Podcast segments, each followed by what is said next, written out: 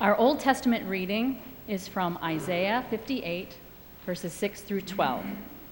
Listen now to the word of the Lord. Is not this the fast that I choose? To loose the bonds of injustice, to undo the thongs of the yoke, to let the oppressed go free, and to break every yoke? Is it not to share your bread with the hungry and bring the homeless poor into your house when you see the naked, to cover them and not to hide yourself from your own kin? Then your light shall break forth like the dawn, and your healing shall spring up quickly.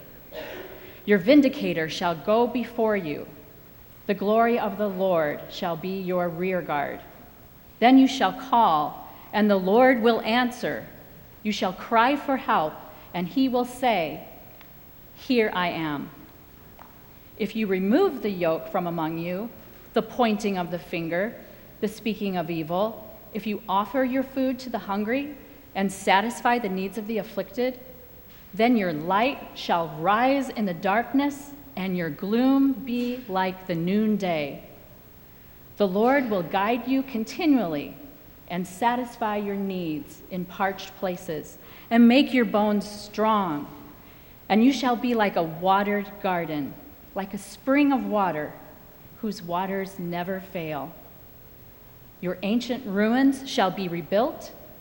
You shall raise up the foundations of many generations. You shall be called the repairer of the breach, the restorer of streets to live in. Word of the Lord.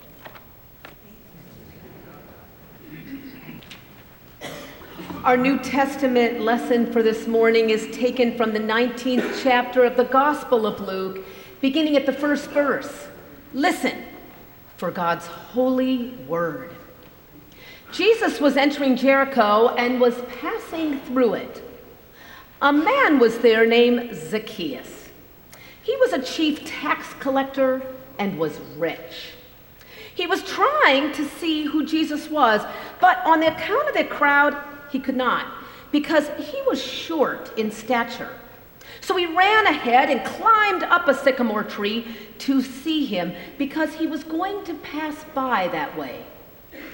When Jesus came to the place, he looked up and he said, Zacchaeus, hurry and come down, for I must stay at your house today. So he hurried down and was happy to welcome him. All who saw it began to grumble and said, He has gone to be the guest of one who is a sinner. Zacchaeus stood there and said to the Lord, Look, half of my possessions, Lord, I will give to the poor. And if I've defrauded anyone of anything, I will pay back four times as much. Then Jesus said to him, Today, salvation has come to this house because he too is a son of Abraham. For the Son of Man came to seek out and save the lost. Friends, this is the good word of the Lord. Gosh, that's a beautiful hymn, isn't that? I mean, uh, we normally sing that with the 23rd Psalm. Nice to have it with the 126th Psalm set to contemporary language, uh, set in the time of uh, Isaiah's writing of our first lesson today. Well, today uh, I want to think with you about how serious we are about our faith.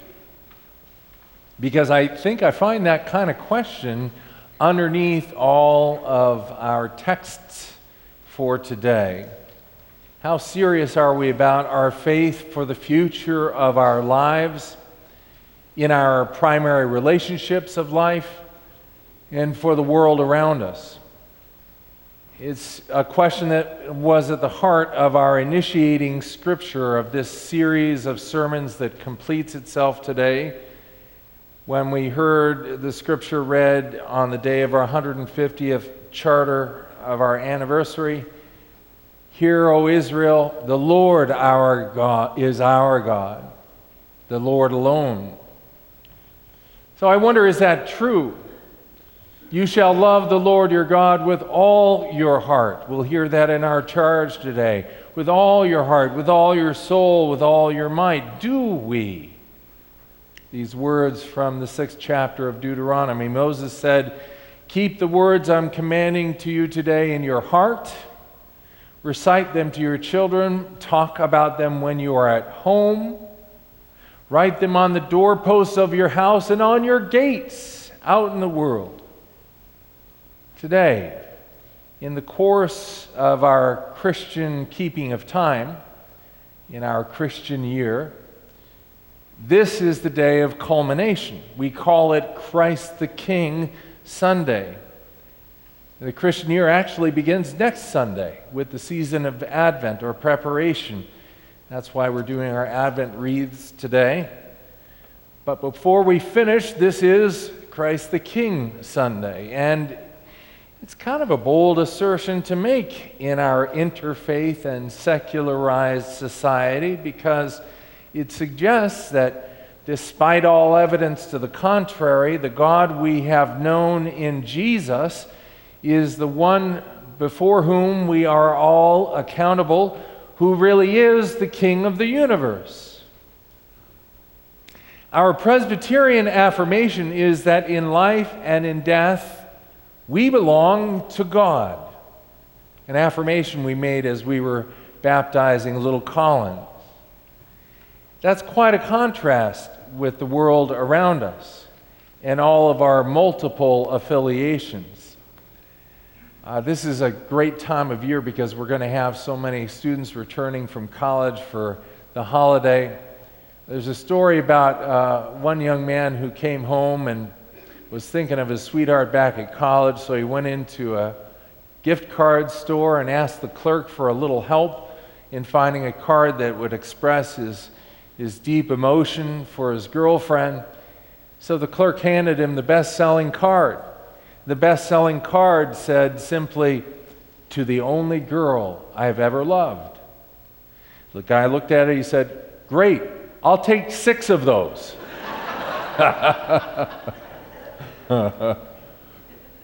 to whom do we belong?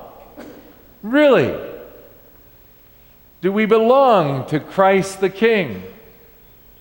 And if so, I wonder who knows? Who knows beside the people immediately around you in your life or together with us today?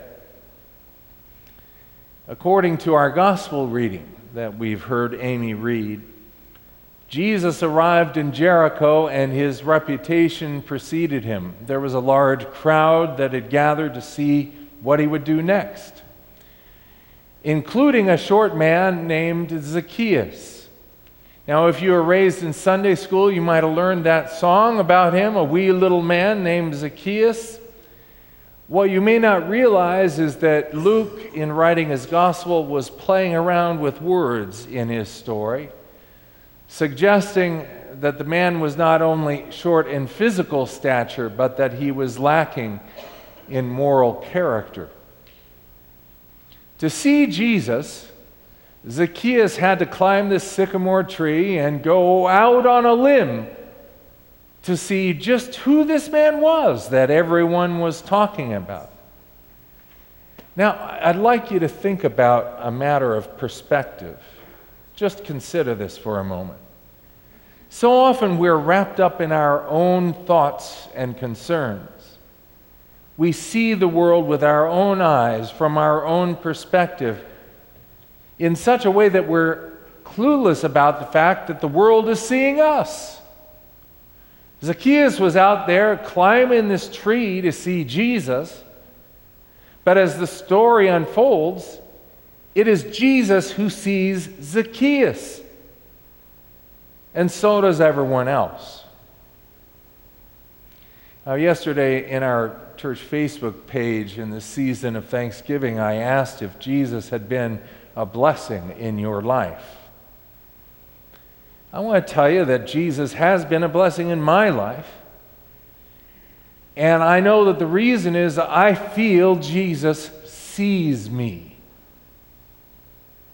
Jesus has seen me from the start. And the times when I found myself most aware that Jesus sees me have been moments where, despite my height, I have felt small in stature. When I felt out on a limb. When I've been so wrapped up in my own troubles that I thought no one really was paying any attention to me. In precisely those moments, Jesus sees me and calls to me. And I want to tell you, friend, that Jesus is calling to you on whatever limb you find yourself as you're hanging out there in your own spiritual, personal life. Jesus sees you and is calling to you. You may not see Jesus, so I'm telling you about him today, and I'm telling you about him through my personal experience, how I've seen him in my life. And you know, the way I've seen Jesus is because someone made time to show me his love. And it was more than just preachers who did this.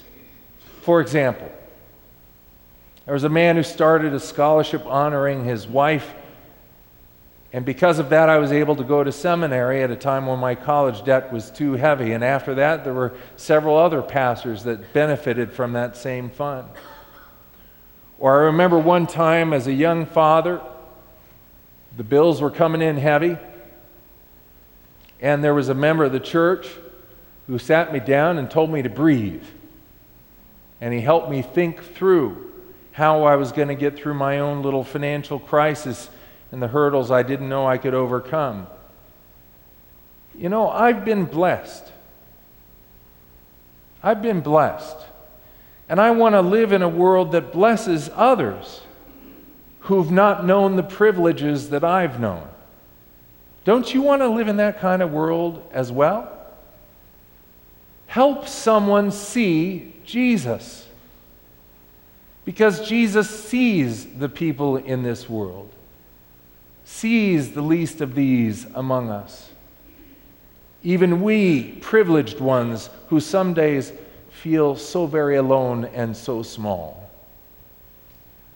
Jesus told Zacchaeus he was going to his house. The people grumbled because this low stature individual was a system rigging shyster of a tax collector who was in bed with the occupying Roman forces.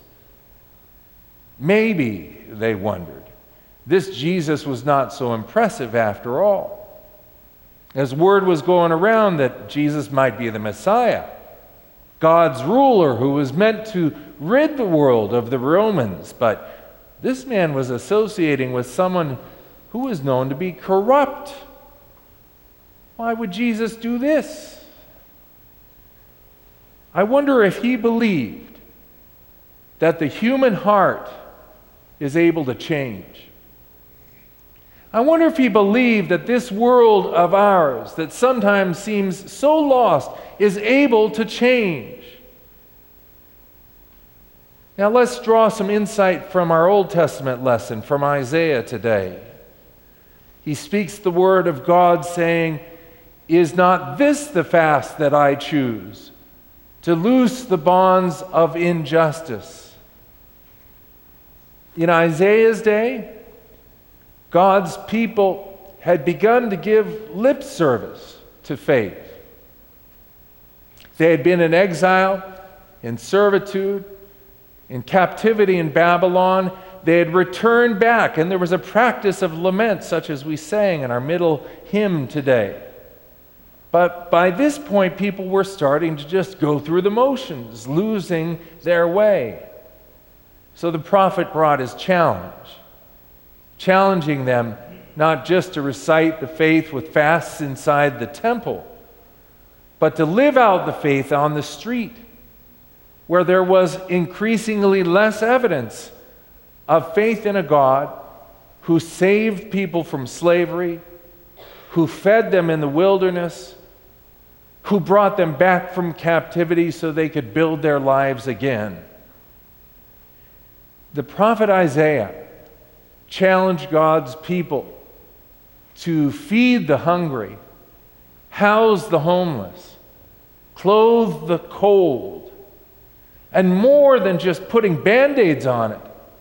He even laid out the challenge to end the oppression of the poor. So I wonder when Jesus entered the house of Zacchaeus, was it to scold Zacchaeus for his participation in injustice and his errant ways? Or could it be that Jesus, who in the house seems to be relatively silent in the story, perhaps he had a new revolutionary way of changing the world? Indeed, Jesus changed the world with a chain reaction that began before he even arrived in Zacchaeus' home. How? By seeing this half hearted man and by naming that he would go and pay attention to his life and his home. Jesus is teaching us to place the love of God out on the streets for all the world to see. Friends, let your eyes be Jesus' eyes to see what others are not seeing. Go to the homes of neglected and despised ones. Learn the stories of someone you might otherwise distrust. Get behind the why of how they live. And then watch the shifts that start moving in your own heart and in your own home and life and out on the streets and for the world. By the time Jesus arrived at the table of Zacchaeus in this story, a new feast was being spread to break the fast of injustice. It was a feast of love it was the changing of Zacchaeus' heart. Zacchaeus publicly repented of his sin. He repaid any wrong that he had caused. And the thing is, the story doesn't tell us that he stopped being a tax collector, but he stopped working for himself and he started working for the people. And that's something I pray that every one of us in each of our own vocations learns to do. Suddenly, the coin of the realm becomes grace. It is that transforming love of Jesus that is king of the world. Now, changing the world is no easy feat. And I'm suggesting it starts with small moves, but with big vision.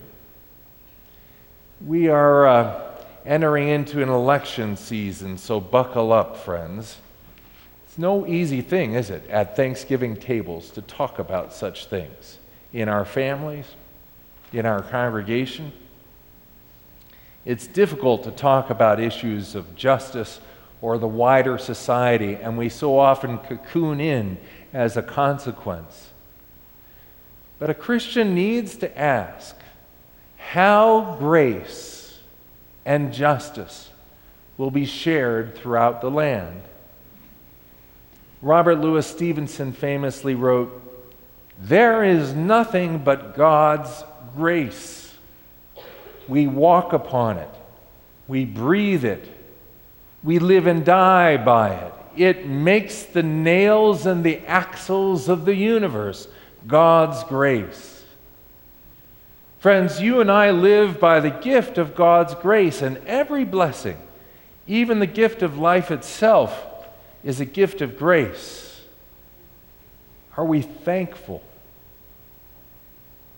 By definition, grace is free, not cheap, but liberating, freeing.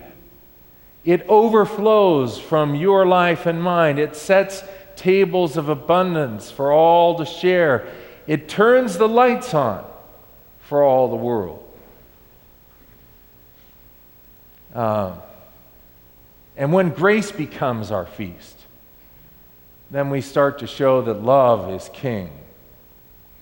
Then we become more extravagant than the most elaborate garden that Isaiah could imagine the hanging gardens of Babylon, where only the elite could celebrate and enjoy their pleasures. No, now Isaiah sees God's garden that is a public garden of love available for all. What does the world see through our lives? You know, uh, I'm a grandfather. I don't know if I've told you that, but my. Uh, my grandson Matthew, uh, he lives in a three flat, and there's a little bay window at the front uh, of his house that overlooks the street. So uh, his mother lifts him to the window and tries to hold him back when Grandpa pulls up and he starts banging the window and saying, Papa Bryant, you know. And I wave hello to him. He's, that's his little perch in the treetops looking out on the world.